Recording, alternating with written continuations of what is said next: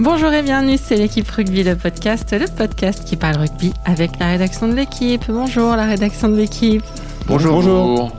Cette semaine, on va parler du Stade Français qui impressionne en ce début de saison, puis de Simon Zebo, l'arrière ailier irlandais du Racing, qui impressionne en ce début de saison.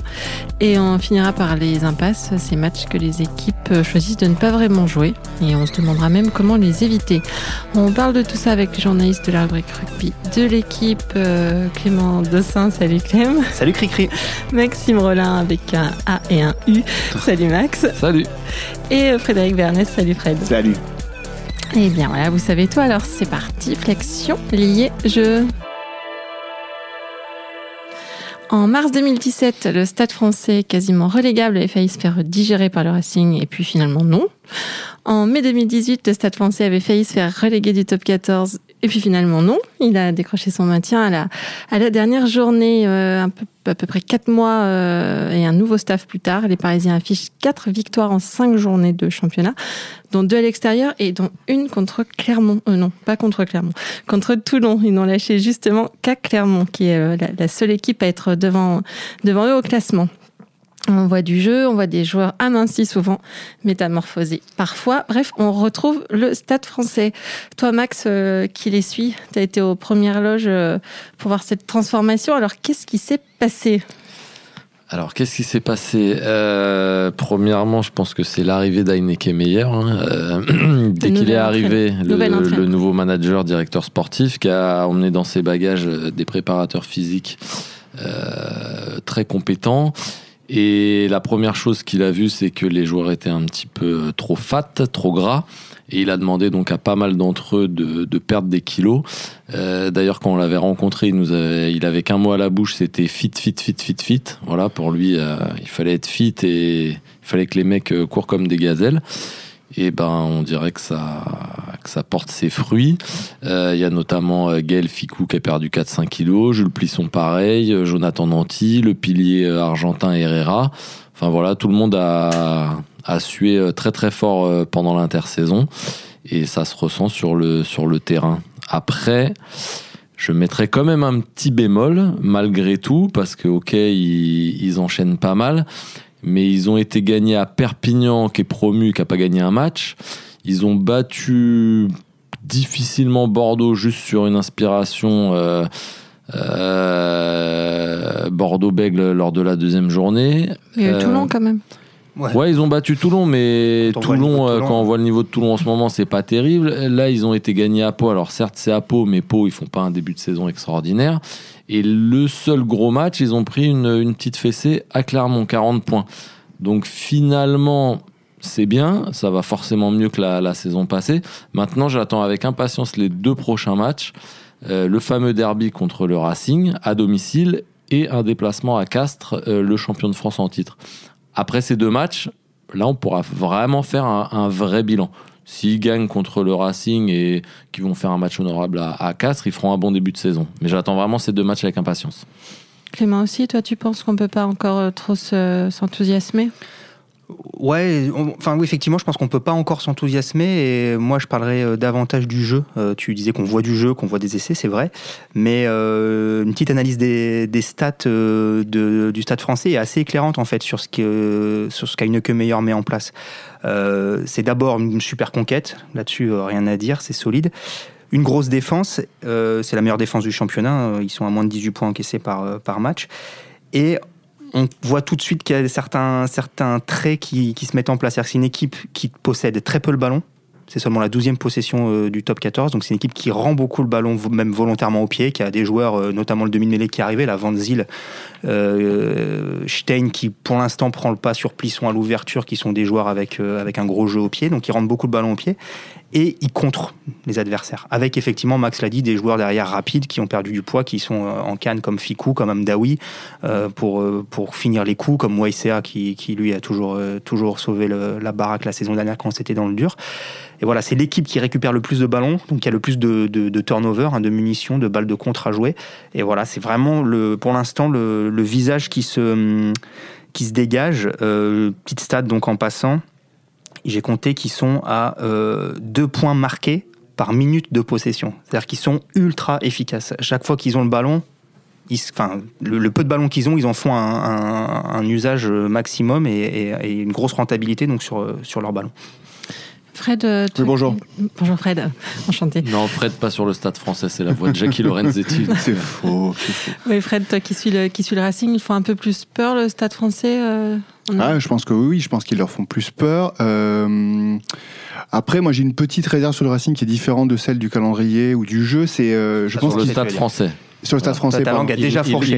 Il est monomaniaque, ce garçon. Que ce mot à la bouche. Racing. Je trouve qu'ils ont une superbe première équipe en fait. Ils ont, quand tout le monde est là et qu'ils ont leurs meilleurs joueurs et tout ça, je pense que ça fait partie des meilleures équipes qu'on peut trouver. Je suis pas sûr en revanche qu'ils aient une profondeur d'effectif pour pouvoir, le jour où ça casse un peu plus, ou le jour où ils vont avoir quand même pas mal d'internationaux, je pense, pris pour l'équipe de France. Nanti peut revenir, Fickou va y aller.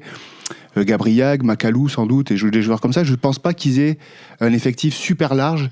Donc j'attends de voir sur la durée, je ne suis pas sûr que ça puisse tenir toute la saison, mais déjà ne serait-ce que se qualifier, parce que je crois que le Stade Français, ils se sont qualifiés qu'une fois peut-être les 10 dernières années, et c'était pour être champion en 2015.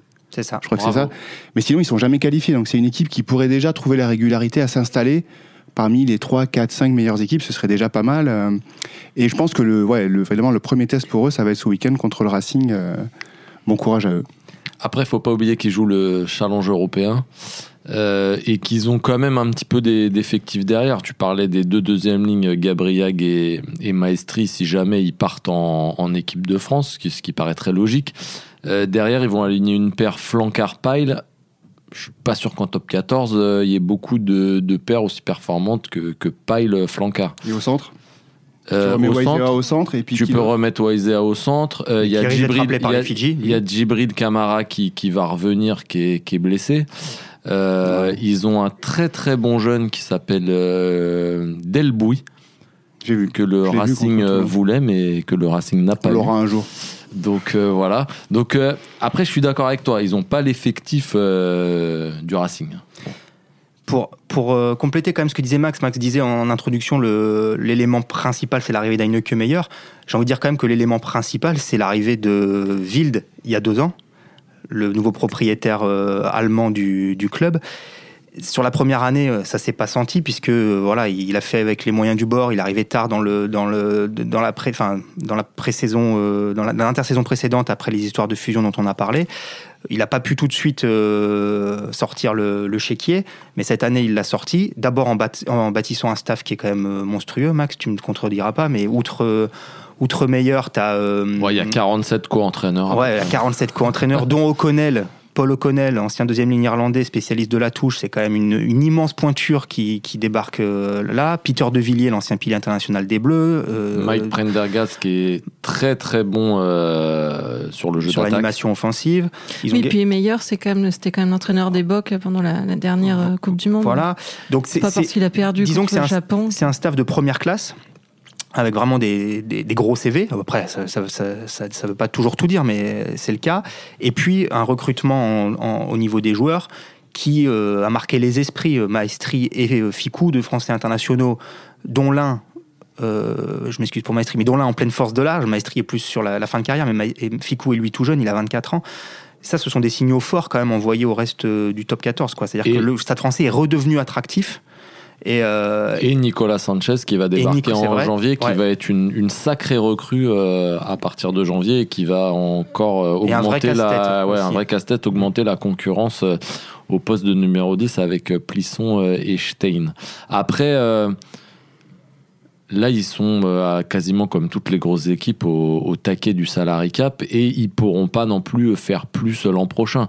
Ils recruteront peut-être 2 grosses stars, 2 All Blacks ou un Australien. On parle beaucoup de l'ailier Koroabété, mais ils pourront pas non plus faire n'importe quoi la saison prochaine parce qu'il y a ce salary cap. Mais ce qui est important, je pense, c'est dans la perception que tout le monde en a maintenant, quoi. C'est-à-dire que le Stade Français redevient attractif. C'est plus cette équipe, comme disait Fred, qui se qualifie pas, qui vient mourir tous les ans entre la 8e et la 12e place, avec parfois des saisons où ils se font un peu peur. Voilà, là je pense que certains internationaux, même français, vont peut-être se dire... Oui, c'est ça, maintenant c'est ça. Voilà. Et on peut retourner au Stade Français. Voilà. Le fait que Fickou et Maestri est signé, c'est un signe pour les saisons suivantes. Et le fait aussi que l'année d'avant, ils aient gardé les Danti, Gabriag, etc. Ouais, c'était ça finalement, peut-être le premier recrutement. Le premier recrutement de Wild, c'était ça. De Wild, c'était du Dr Wild, c'était de garder les internationaux français. Voilà. Eh bien, en parlant d'internationaux français, on va parler d'un international irlandais. On passe au deuxième sujet, on reste en Île-de-France et on va se mettre dans les pas de Simon Zebo. C'est bien Zebo? Tu me regardais bizarre quand j'ai prononcé tout à l'heure, non? Ah non, c'est non, bien, je ne sais pas, il faut demander à Fred. Il a dit qu'on pouvait dire Zebo, pas Zibo. Zebo, ça lui va bien à la française, quoi. Très bien, donc on va se mettre dans les pas de Simon Zebo. Enfin, on va essayer, parce qu'il n'est pas très facile à suivre, en tout cas pour le défenseur, vu qu'il en est déjà à 5 essais en 4 titularisations. Simon Zebo, il a 28 ans, c'est un international irlandais à 35 sélections, mais on peut quand même un petit peu cocoricocoter, puisque son père est français, il est martiniquais. Et il était aussi sportif de haut niveau, j'ai lu dans un excellent papier qui faisait du 800 mètres. Ouais, il a fait les Jeux. Non, je crois que c'est les Jeux de Mexico, ou non, peut-être Montréal plutôt. Mexico, c'est loin, ça fait loin. Peut-être Montréal, il a fait Montréal, ouais. On l'avait vu quitter Thomond Park en larmes, ça m'avait brisé le cœur. Je crois que c'était son dernier match en Coupe d'Europe avec le Munster. Il a fait toute sa carrière pro au Munster et il en est toujours le meilleur marqueur. Alors maintenant, il est chez nous. On est bien content, Fred, au Racing de l'avoir. Ils sont ravis de l'avoir. Ils sont ravis de l'avoir pour plein de raisons, en fait. Une des premières, c'est que c'est un super gars, en fait, je pense. Tous les joueurs avec qui on parle, ils sont tous ravis de l'avoir. Il est tout le temps en train de rigoler, d'amener de la bonne humeur. C'est un grand déconneur parce que en équipe d'Irlande, déjà, avec Conor Murray, c'était les spécialistes. Tous les deux, ils avaient inventé un truc qui s'appelait le cartel. Donc c'était, je sais pas si les gens ont vu la série Narcos. Donc c'était des petits clips vidéo où il y avait la musique de Narcos et il faisait des blagues à des joueurs irlandais. Donc à Sexton, il lui prenait son smoking et il le brûlait. Donc il y avait la musique de Narcos et puis on les voyait en train de mettre le feu au sac de fringues de Sexton. Enfin voilà. Donc c'est un mec très bien. Des bonnes vannes, c'est quoi. Rugby. Voilà. Ouais, c'est rugby. Ouais. Non, très très bon gars. Et à côté de ça, superbe joueur. Alors le week-end dernier là contre Castres, il a fait un match vraiment excellent à l'arrière. Et c'est un joueur, on disait international irlandais, sauf qu'il ne l'est plus en fait. C'est ça aussi, une des bonnes raisons de ce recrutement, c'est que Joe Schmidt a expliqué depuis plusieurs fois que, à part Sexton, personne ne jouant pas en Irlande a le droit de jouer en équipe nationale. Bon, voilà. Joe Schmidt, c'est le sélectionneur de l'Irlande. C'est de l'Irlande. Donc il y a très peu de chances qu'il revienne pour la Coupe du Monde. Même quand il joue au Munster et qu'il était très bon l'an dernier, il ne le prenait pas. Donc même s'il est très bon au Racing, je ne pense pas qu'il le prendra. C'est un joueur qui est polyvalent, qui peut jouer aussi à l'aile.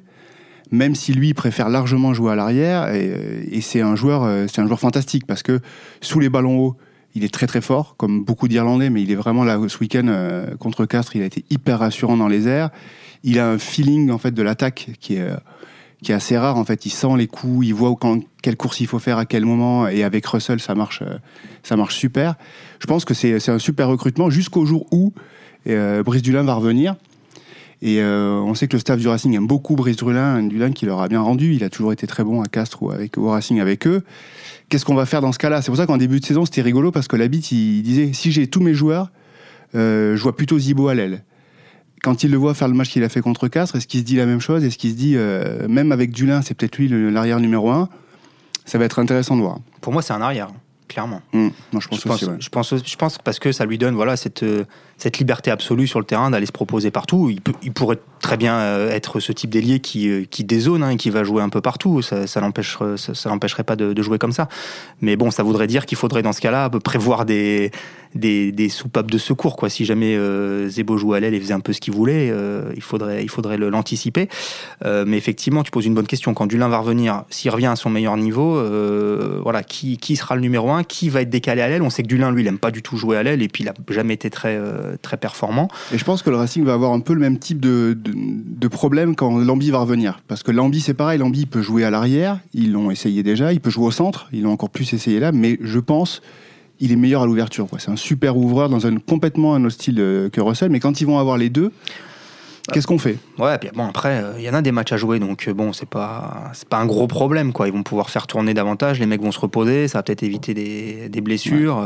Il y a peut-être des prototypes de joueurs plus domicile, parce que sur la pelouse synthétique de l'Arena, type Zebo, type Russell, et peut-être des prototypes de joueurs plus extérieurs. Peut-être qu'on peut penser que Lambi, avec la longueur de son jeu au pied, et tout ça peut être plus intéressant à l'extérieur. Enfin, voilà, donc j'imagine que tout ça, ils l'ont pris en compte. Mais c'est clair que c'est un...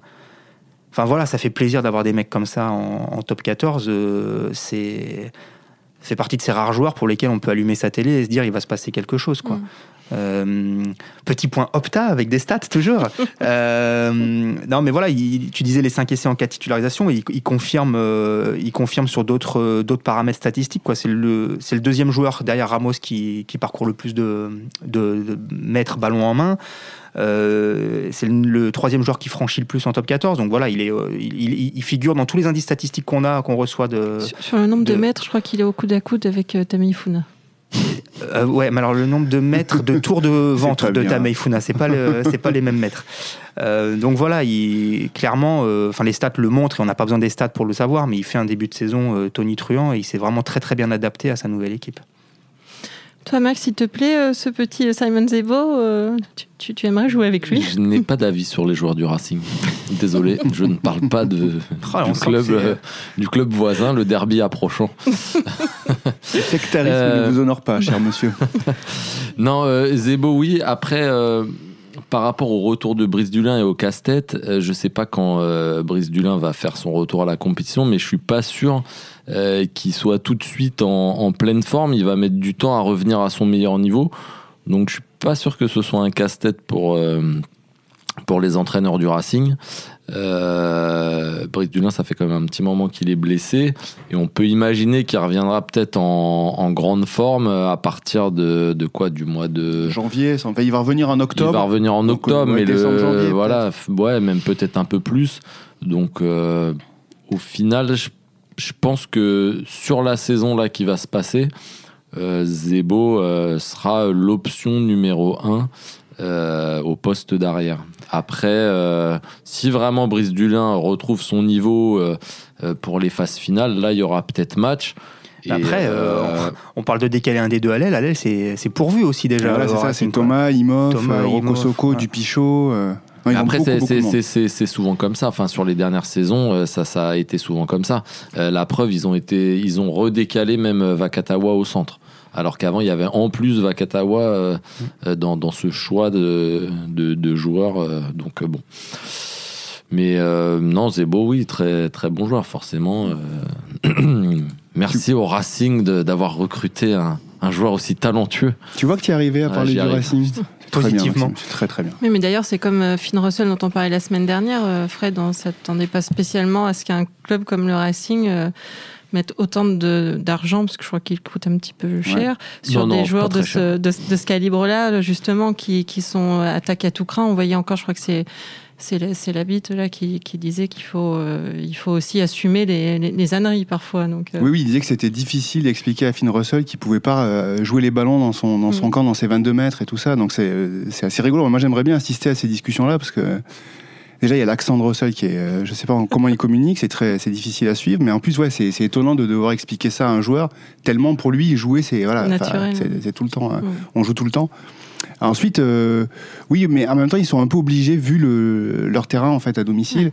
Ils sont obligés de prévoir des joueurs comme ça, avec ce profil-là. Est-ce qu'on rappelle que le terrain synthétique favorise les joueurs rapides ? Tu critiques le terrain, Frédéric, bravo.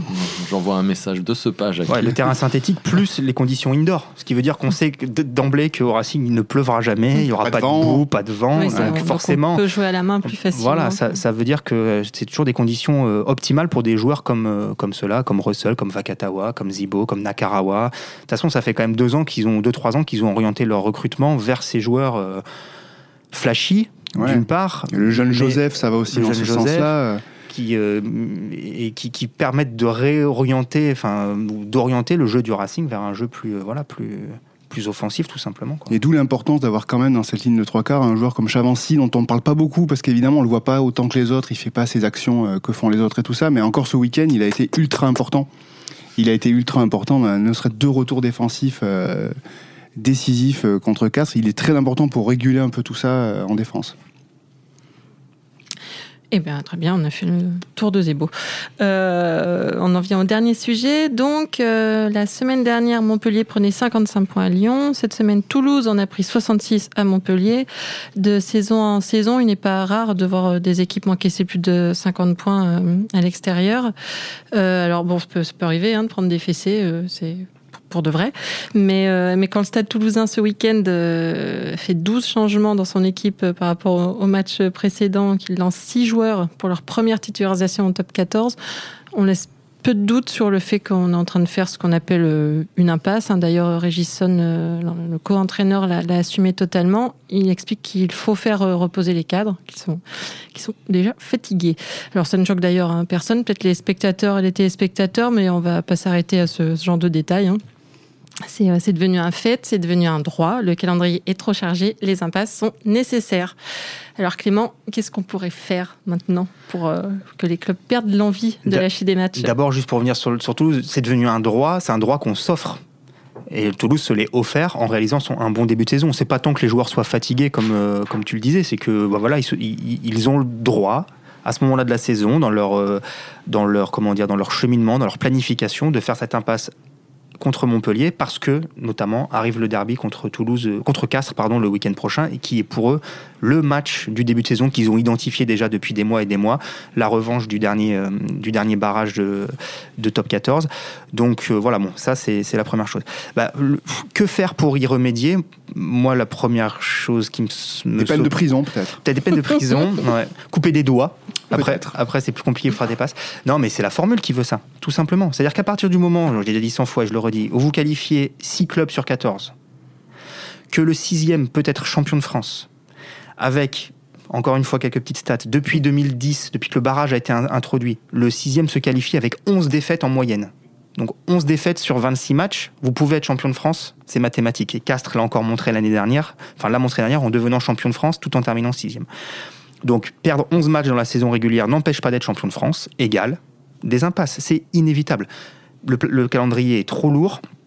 Il y a trop de matchs à jouer. Tous les clubs n'ont pas les effectifs suffisants pour batailler partout, tout le temps.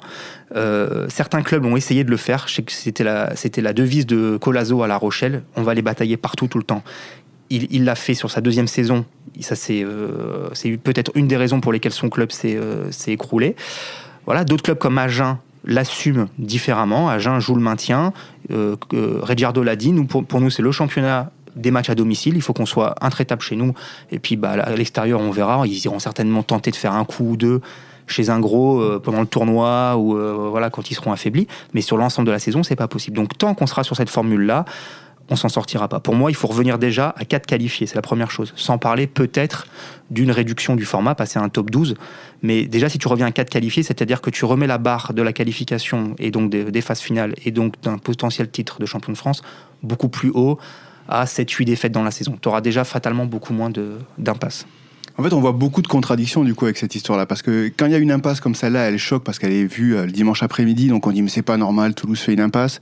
En même temps, ils lancent beaucoup de jeunes, donc beaucoup étaient champions du monde des moins de 20 ans. Il y a 3 semaines, tout le monde disait est-ce que les clubs vont les lancer, est-ce que les clubs vont les faire jouer ? Là, ils les font jouer, alors peut-être trop.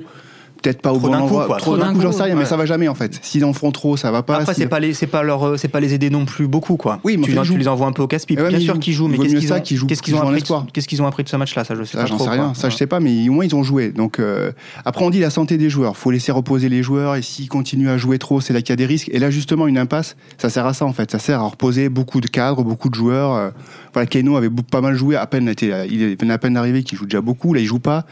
On fait reposer des joueurs, donc on se dit on les protège aussi. Bien sûr. Donc ça va jamais en fait. On se rend compte que il y a peut-être moyen de faire tourner de manière un peu plus calme que d'un seul coup balancer six mômes. Toutes les équipes n'ont pas forcé. Moi je crois que c'est la formule. Il a raison. Ou alors si on décide qu'on veut vraiment plus d'impasse, il faut faire un truc radical, c'est-à-dire dire une équipe qui prend plus de 5 essais prend 3 points en moins. Le malus. On fait un malus. C'est-à-dire que là on fait des bonus offensifs ou défensifs. Là on fait un malus. On décide que au-dessus de 5 essais, vous perdez 3 points. Ça veut dire que là, un match comme Montpellier-Toulouse, ça ferait un différentiel de 8 points entre les deux équipes. C'est-à-dire, ça ferait beaucoup. C'est-à-dire que Toulouse a pu avoir réussi son début de saison. Peut-être qu'en un match, Montpellier peut les rattraper, quoi. Donc peut-être, mais est-ce que c'est une bonne idée ? Est-ce qu'on a envie d'en arriver jusque-là ? En tout cas, on a déjà vu un changement de règle, puisque quand les bonus sont apparus dans le top 14, c'était un bonus offensif pour 4 essais. Et puis, on en parlait avec Clément, on a vu notamment Bayonne une année prendre des fessées énormes en première mi-temps. Après, en deuxième mi-temps, les équipes se relâchaient et eux marquaient leurs 4 points, leurs 4 essais pour leur bonus offensif. Donc, on a changé le règlement. Maintenant, le bonus offensif, c'est 3 essais de plus que l'adversaire. Ouais. Donc, le règlement peut s'adapter à ce genre de... Oui, mais d'une certaine façon, en fait. C'est-à-dire que ça n'empêche pas les impasses. Non. Ça n'empêche pas. Alors que si on disait on enlève 3 points à une équipe qui prend 5 essais, je pense que ça ferait réfléchir, parce que ça fait beaucoup 3 points. Ouais. Mais est-ce qu'on peut faire ça ? C'est hyper radical et... Je suis comme ça. Non, mais ceci étant... Enfin, moi, j'avais pensé à cette idée du malus aussi, et je pense qu'elle est bonne, quoi. Alors après, est-ce que c'est 3 points pour... voilà, mais... Déjà, enfin, la barre symbolique des 50 points... Elle est énorme. Si tu prends 50 points, peut-être que tu peux envisager moins 1 point, moins 2 points, moins 3 points. 3 points, ça me paraît monumental. Mais, même temps, 50 points. Montpellier, ils en prennent combien à Lyon ? 55. C'est pas une impasse. C'est pas une impasse, voilà, on est d'accord. Voilà. C'est pas une impasse. Et ils enlèveraient. Peut-être que du coup, les mecs sur le terrain, ils en auraient peut-être pas pris 55. Ils ont craqué vraiment dans les grandes largeurs sur la fin du match. C'est pour ça qu'on dit que c'est pas une impasse, parce que. C'est différent quand vous prenez, comme hier, je crois qu'il y a 31-3 à la mi-temps, donc ça se voit comme le nez au milieu de la figure. C'est différent de Montpellier à Lyon, où il y a, je sais plus, 15-10 à la mi-temps, c'est un match accroché, et d'un coup ça craque, les vannes s'ouvrent, et là effectivement ils prennent une rouste. Mais voilà, si imaginons une équipe qui est menée 40-10 à la 70e, si on leur dit attention, à 50 points vous allez prendre un malus, peut-être que les mecs se battraient davantage sur la fin de la rencontre, quoi. Donc franchement, je pense qu'il faut y réfléchir. C'est pas une idée débile, et que ça peut... Les entraîneurs, effectivement, peut-être envisageraient leurs impasses différemment. Enfin, en tout cas, feraient tourner de manière un peu plus à dose homéopathique, quoi, pas tout d'un coup. Tu fais l'impasse sur le sujet, Max, ou... Non, je croyais que tu m'avais oublié. Non, moi, si vous voulez un truc radical, terminez les phases finales. Le champion après 26 journées, vous verrez qu'il n'y a pas d'impasse. Oh là, l'ami. Ah oui. Non, mais c'est rien. Si vous voulez un truc juste, à la fin des 26 journées, et celui qui a le plus de points, il est champion. Merci, au revoir. Et celui qui aura fait l'impasse, tant pis pour lui. Il aura pris le risque de ne pas prendre 4 points, et puis voilà, ce sera très logique. Ça évitera qu'à chaque fois on entende ah oui, mais le 6e il peut être champion, blablabla, c'est pas normal, c'est pas juste, ils sont méchants. Tu imites qui ? Tu imites qui exactement ? Personne. Non, mais voilà, c'est... Après, oui, on perdrait ce côté, les phases finales, c'est génial, c'est ceci, c'est cela, et on n'aurait pas certaines surprises, etc. On n'aurait pas l'année dernière Toulon qui est éliminé parce qu'il y a 19 partout, parce que le Lyon a marqué un essai de plus que je sais pas quoi, il y avait un carton, enfin des trucs dont, qu'on s'y perd. Donc 26 journées, je sais pas combien de points à distribuer, et à la fin, il y a un champion. Et je pense que Christelle sera d'accord avec moi, parce que si cette formule existait depuis 50 ans, Clermont serait l'équipe qui serait la plus titrée en France. Et oui, mais au moins sur les 10 dernières années, voilà. Ça c'est sûr. Donc, non, mais on en revient à la question de la formule. Le verre est dans le fruit de la formule, si je puis m'exprimer ainsi. C'est clair que c'est cette formule-là qui explique et justifie pour certaines équipes les impasses, voilà. Et tant qu'on n'aura pas changé cette formule, les clubs continueront, et franchement on ne pourra pas leur donner tort. Maintenant, Agen, tu peux changer la formule. Agen mais Agen joue un autre championnat avec ses propres moyens, et puis parfois il y a des impasses qui donnent des bonnes surprises. Je me souviens d'il y a quelques années d'une équipe de Toulon Z qui était allée jouer au Racing, contre le Racing à Lille, mais qui avait gagné. Et puis après l'impasse d'Agen, entre guillemets, on s'en fout un peu. Si Agen ils prennent 60 parce qu'ils ont fait l'impasse ou pas, on s'en fout un peu. Par contre Toulouse quand on prend 60 à Montpellier à 16h50 gênant, sur Canal+, c'est un peu plus gênant. C'est pour ça qu'on en parle. Ce qui est gênant. Et si vous voulez garder les phases finales, le champion au bout des 26 journées, et après les 26 journées, les 6 premiers font des phases finales et gagnent la coupe à je sais pas qui. Et puis, voilà. Même. Ils peuvent le faire toucher. On peut imaginer une autre formule à la fin des 26 journées. Il y a un champion et puis une coupe. Si on change la formule, on va pas rajouter des matchs, parce que l'intérêt de changer la formule, ce serait aussi de limiter les dates dans le calendrier. Alors la solution radicale de Max, t'enlèves les phases finales, boum, tu t'enlèves 3 dates. Formule intermédiaire, t'enlèves déjà le barrage, t'enlèves une date, tu passes à un top 12 avec, comme en Angleterre, top 12 et les 4 premiers et juste des demi-finales. T'enlèves 12, 21, 22, t'enlèves 4 matchs de saison régulière et un match de phase finale, t'enlèves 5 dates. Donc des solutions, il y en a maintenant. Bon, c'est des...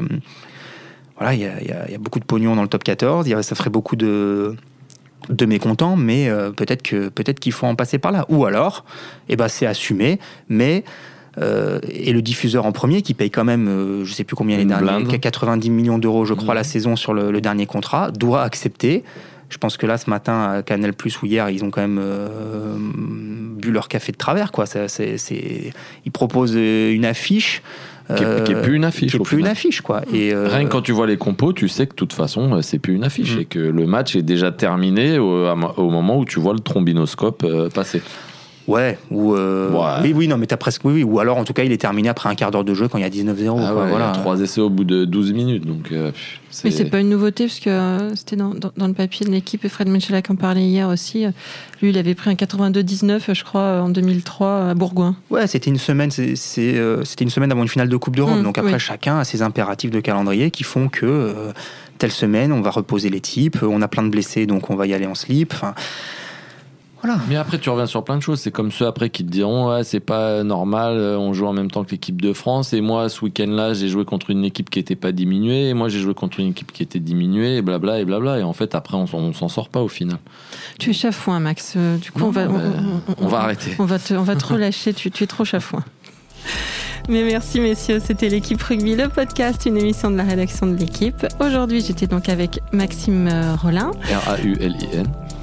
Fred Bernès, B-E-R-N-E-S, et Clément Dossin, D-O-2-S-I-N. Merci à Jules Cros à la technique. Retrouvez-nous tous les lundis sur l'équipe.fr, Apple Podcasts, SoundCloud. N'hésitez pas à réagir, laissez-nous des commentaires et mettez-nous des étoiles. À la semaine prochaine.